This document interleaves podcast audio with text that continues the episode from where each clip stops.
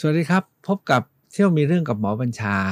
การพาไปเที่ยวกรีกที่เริ่มมาตั้งแต่เอเธนส์นะครับแล้วก็ไปที่ทุ่งมาราธอนสุดท้ายเนี่ยก็มาที่คาบสุดโพลิพานิสเนี่ยนะครับ จะสุดไม่ได้ถ้าไม่ได้ลงไปในทะเล เพราะครั้งนี้ขออนุญาตพาไปที่เกาะเกาะหนึ่งที่อยู่กลางทะเลอีเจียน แต่เกาะนนี้มีความสำคัญมาก เพราะมีเรื่องลึกลับซับซ้อน หลายเรื่องทีเดียว ครั้งนี้ไป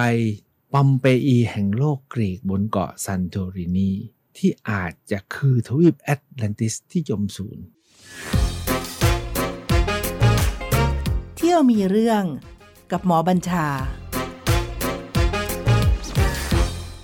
มี 3-4 รหัสเลยนะครับ เป็นเกาะที่อยู่ที่กลางทะเลอีเจียน ทางทิศตะวันออกของทะเลเมดิเตอร์เรเนียน แล้วยังเป็นปอมเปอีของโลกกรีก แล้วอาจจะคือทวีปแอตแลนติส จึงเป็นเป้าหมายที่ทำไมเราถึงเลือกไปเกาะนี้ความจริงเนี่ยเกาะในทะเลอีเจียน หรือของกรีกยังมีอีกหลายเกาะมากโอ้มีต้องเป็นพันๆเกาะ ตอนนั่งเรือบินข้ามไปโอ้เห็นเกาะที่เหลือเชื่อ มันมีทั้งเกาะใหญ่เกาะเล็กเกาะที่ไม่มีคนนะครับ ดูแล้วไม่เห็นมีจะมีคนอยู่แล้วไม่น่าจะอยู่ได้ เกาะที่มีแต่หิน มีเกาะเขาบอกมีสองสามพันเกาะ จริงๆเนี่ยมันมีเกาะที่ใหญ่กว่าเกาะนี้อีกเกาะหนึ่งที่อยู่เลยไปอีกนะครับ อยู่ที่ขอบทางใต้ของกรีก คือเรียกว่าเกาะครีต C R E T E เกาะครีตพอบอกว่าไปไปเกาะเนี่ยทุกคนนะมีคนทักมาเยอะแยะเลยว่าโอ้ไปเกาะครีตไหมเพราะเกาะครีตเนี่ยมี เมืองใหญ่มีตำนานที่ยิ่งใหญ่มีผู้หญิงเป็นใหญ่นะครับ ที่เรียกว่าเขาเรียกอารยธรรมมิโนอัน เมืองคนอสซัสเนี่ยนะครับที่นั่นเนี่ยโอ้มีเรื่องใหญ่มีอะไรต่ออะไรมากจริงผมก็อยากไปแหละ แต่ว่าเราเลือกที่จะไปที่เกาะซันทอรินีแล้วเมื่อไปแล้วเนี่ยจึงพบว่าผมมีความหมายมาก คุ้มค่าของการไปเกาะซันทอรินีเนี่ยนะครับ ข้อที่หนึ่งก่อนนะครับ ว่ามันตั้งอยู่ที่กลางทะเล อีเจียนทางทิศตะวันออกของทะเลเมดิเตอร์เรเนียน โดยสันฐานเนี่ยนะครับ มันจะเรียกว่าเกาะก็ไม่ได้นะ จริง ๆ แล้วเนี่ยมันเป็นปากปล่องภูเขาไฟ ถ้าท่านลองไปดูแผนที่นะค้นไปใน Google ดูซานตอรินีท่านจะเห็นเลยนะครับว่าเป็นเป็นวงกลมฮะแล้วก็มีปล่องภูเขาไฟ มันเอาว่าเป็นเป็นขอบภูเขาไฟอะที่ปากปล่องโผล่ขึ้นมาเหนือทะเลนะครับ ทางด้าน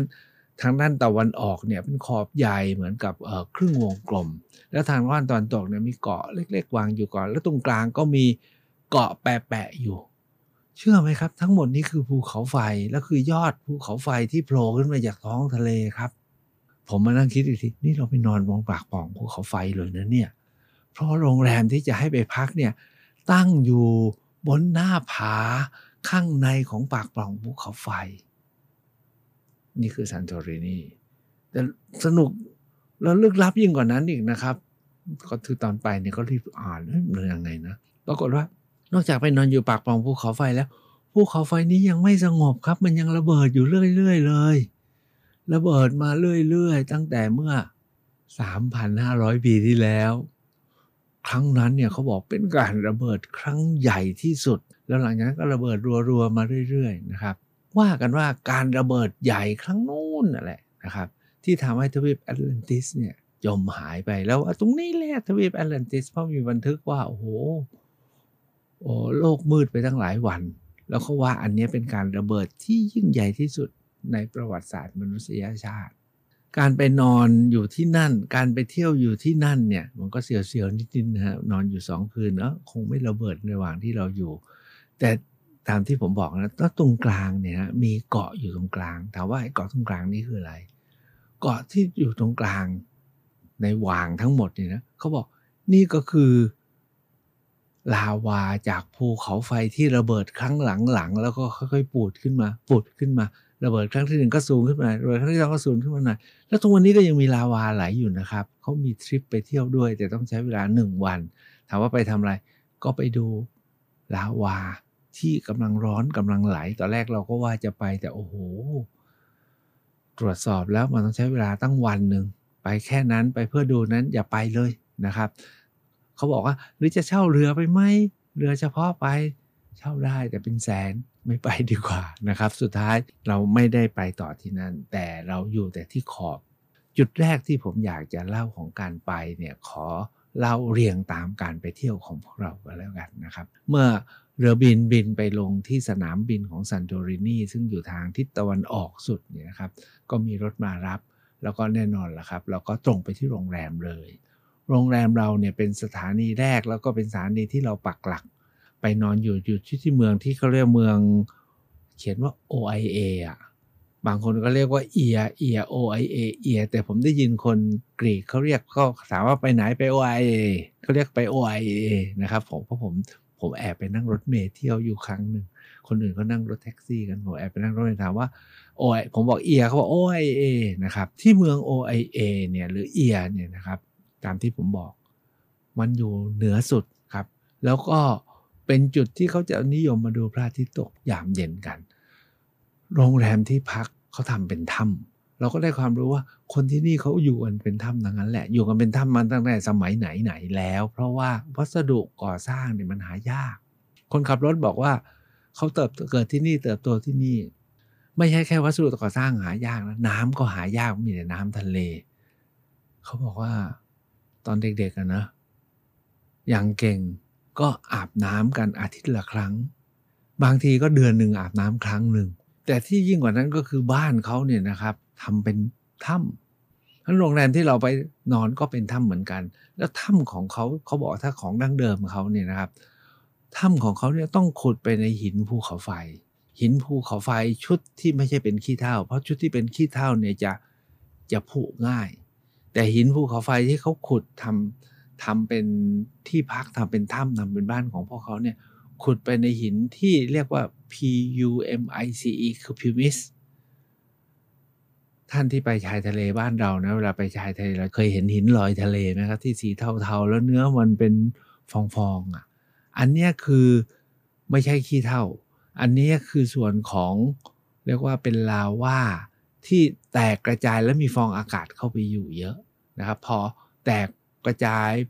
ก็เป็นเป็นหินหินที่มีฟองอากาศเยอะก็พรุน ก็มาเจอน้ำก็เย็น แล้วก็กลายเป็นหินแข็ง แล้วก็ เนื่องจากว่ามีความโปร่งมันก็เลยลอยน้ำอย่างที่เราพบกันตามชายหาดเมืองไทยทั้งภาคใต้จนไปถึงภาคตะวันออกเนี่ยนะครับ ก็มาจากภูเขาไฟที่ตอนกรากาตัวระเบิด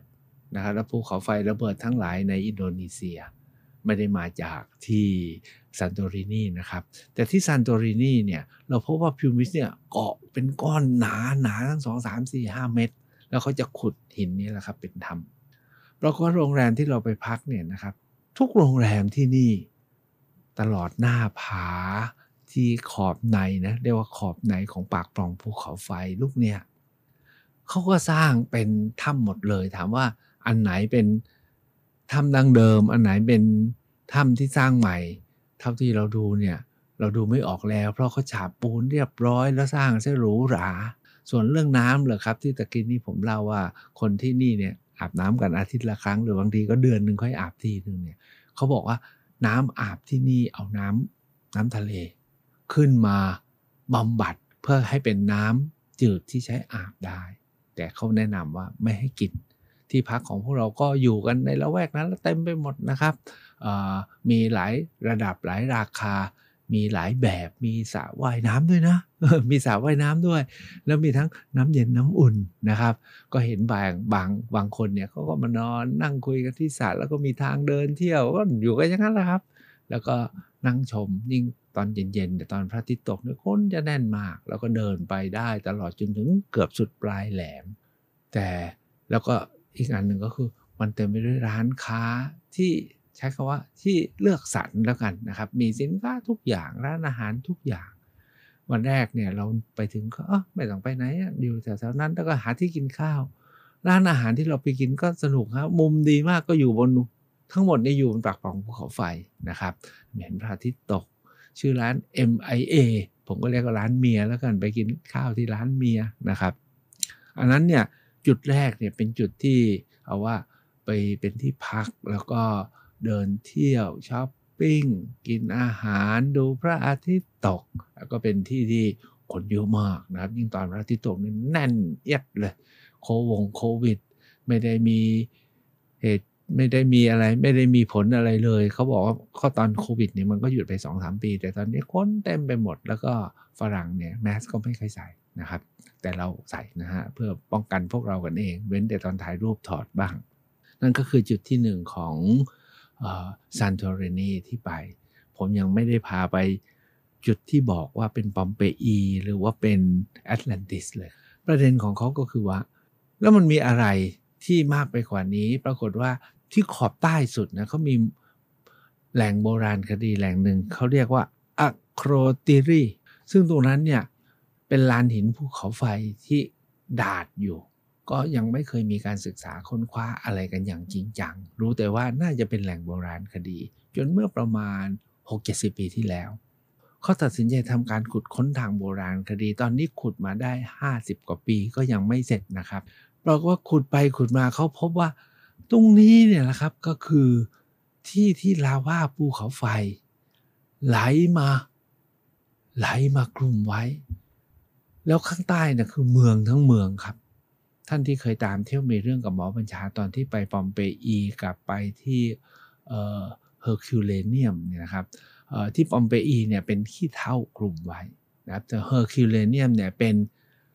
ลาวาภูเขาไฟมาปกคลุมไว้ เหตุการณ์อันนั้นเนี่ยเกิดเมื่อราวๆพศ 600 พศ 700 แต่ที่นี่เหตุการณ์มันเกิดขึ้นเมื่อ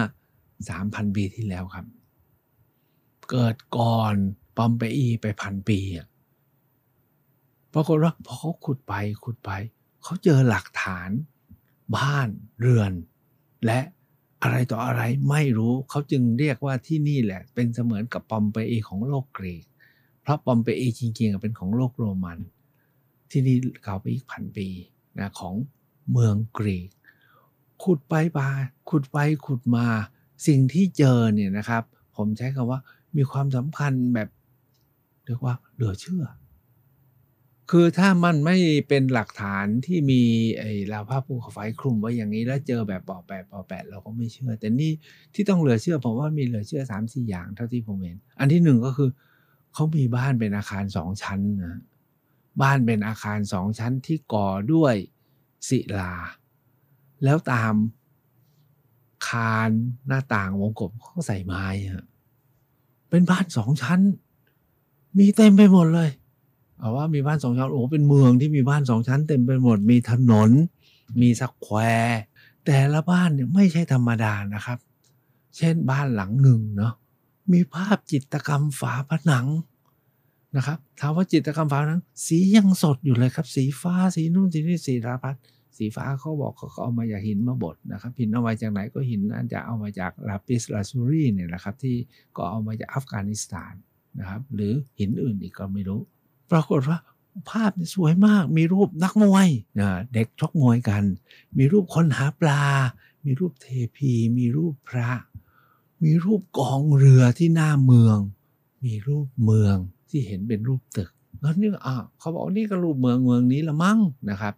มันรูปของเขาสวยมากสวยจริง ๆ แล้วเรียกว่ารูปเนี้ยขนาดเนี้ยรูปขนาดเท่าคนนะครับ รูปขนาดเท่ารูปคนก็เท่าคนนะครับ รูปสตรีก็สวยสวยจริง ๆ ครับ ทั้งหมดนี้เนี่ยเขาบอกว่าเป็นอารยธรรมที่เรียกว่ามิโนนก็คือเป็นอารยธรรมที่เก่ากว่าไมซีนีที่ผมพาไปที่บอมปราการที่หน้ากากทองคำเมื่อคราวที่แล้ว อันนี้เป็นอารยธรรมที่รุ่งเรืองก่อนไมซีนี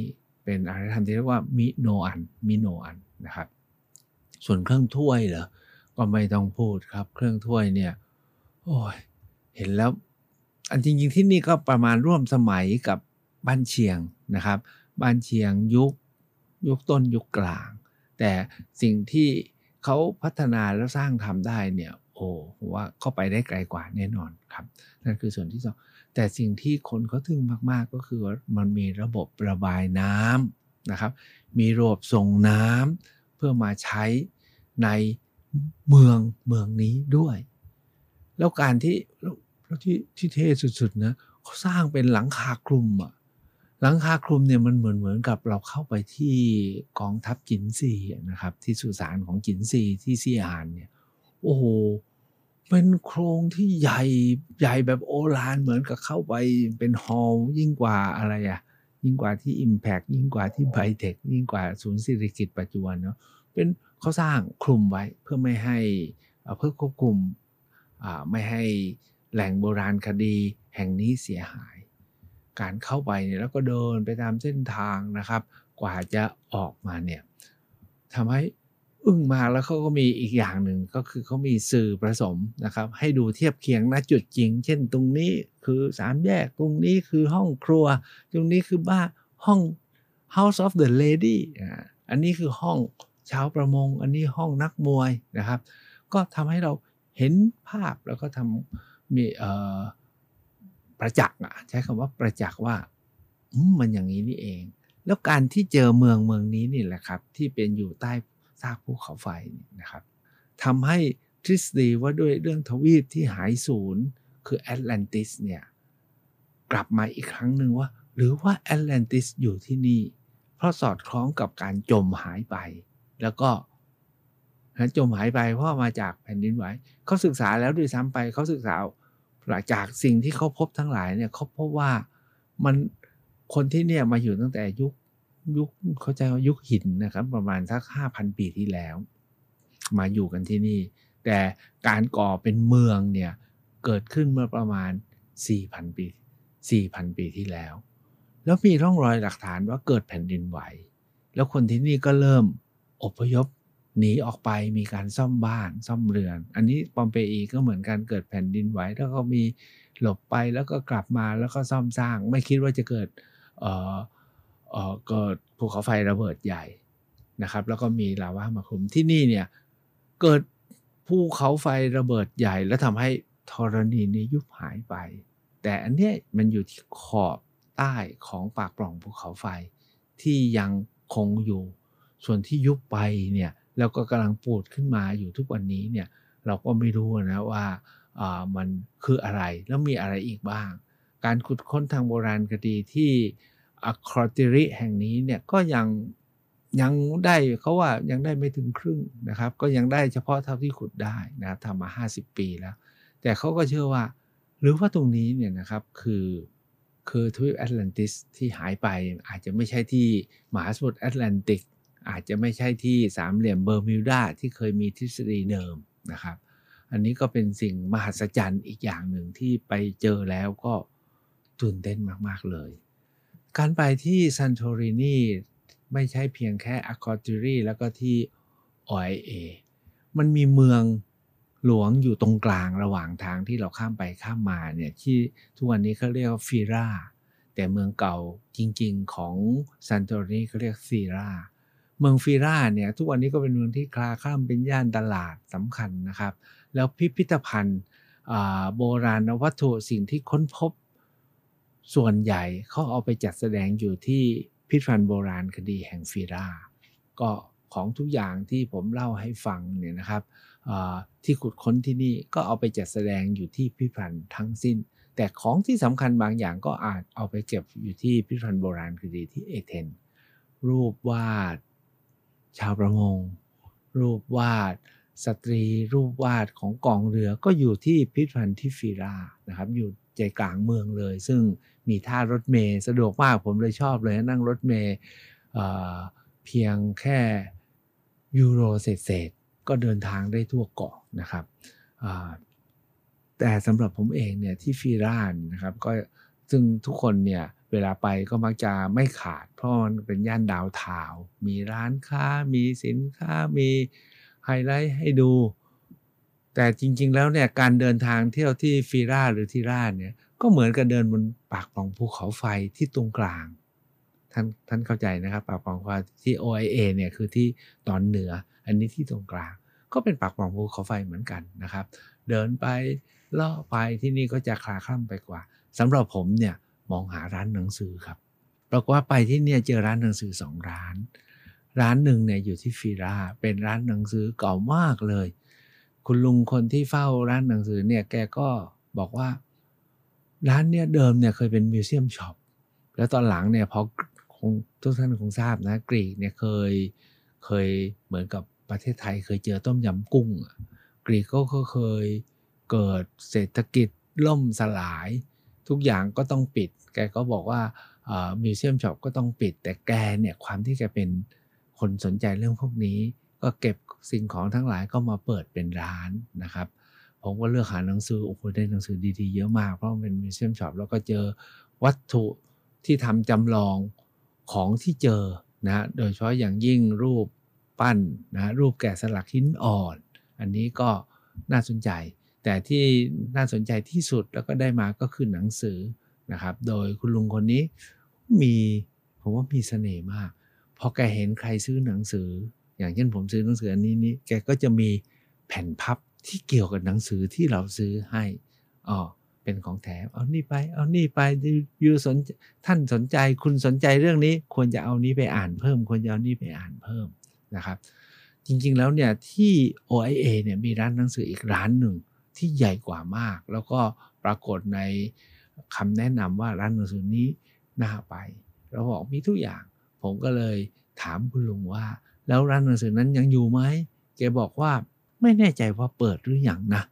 แต่รู้ว่าเปิดเปิดปิดปิดผมก็นั่งรถเมย์ไปหาร้านหนังสือนั้น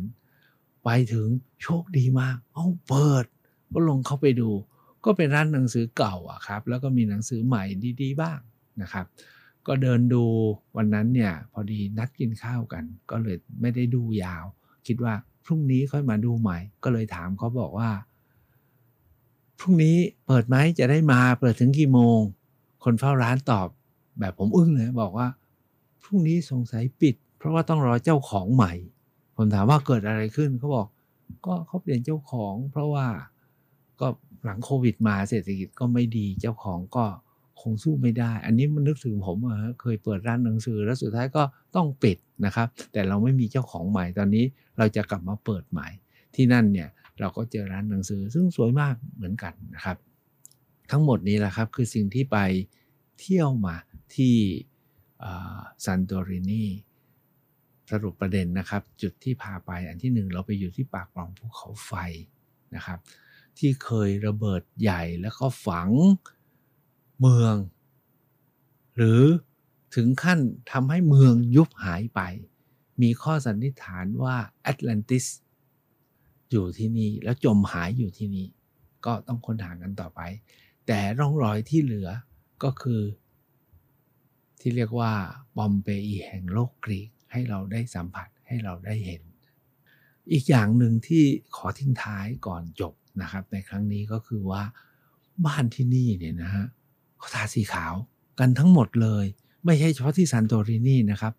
ไปที่กรีกไปที่เอเธนบ้านก็ทาสีขาว เราก็ตั้งคำถามว่ามันทำไมต้องขาว แต่จริงๆมันทำให้สวยนะครับ เพราะว่าตอนที่ไปทุกคนบอกว่าอย่าลืมพาแว่นดำไปนะ เพราะว่าสีขาวเลยแดดร้อนนะครับ แล้วก็จะตามไม่ไหวอะ่ะ สุดท้ายคำตอบที่เราได้เนี่ยที่ต้องทาสีขาวเขาบอกว่ามันมีสามสี่เหตุ เหตุหนึ่งที่พูดมากเลยว่า เป็นคำสั่งว่าให้ทาสีขาว แต่เหตุรองเขาบอกว่ามันเกิดโรคระบาด แล้วถ้าทาสีขาวซึ่งมี สารเพื่อกำจัดเชื้อโรคเนี่ยก็ทำให้ปลอดภัยเอออันนี้ที่สองแต่อันที่สามเนี่ยผมผมว่าน่าสนใจมากเลยว่าสีขาวมันช่วยสะท้อนแสงทำให้ไม่ร้อนมากแล้วทำให้ในเรือนเนี่ยเย็นนะครับ เพราะว่าโอ้เมืองเขาเนี่ยนะนะขนาดเราไปหน้าหนาวเนี่ยยังร้อนขนาดนี้เลย หน้าร้อนเนี่ยซึ่งเขาเป็นหน้าที่คนมาเที่ยวเยอะ มันต้องร้อนมากๆเลยเขาบอกถึง 40 องศา มันต้องร้อนจริงๆ แล้วแดดก็จ้าจริง ๆ ครับ โอเคนะครับสำหรับการไปซันโตรินีนัดหน้าที่มีเรื่องกับหมอบัญชา ผมก็จะพาไปเกาะอีกแล้วครับ ส่วนจะเป็นเกาะไหนอย่างไร พบกันอังคารหน้า หรือติดตามฟังย้อนหลังก็ได้ครับ สวัสดีครับ เที่ยวมีเรื่องกับหมอบัญชา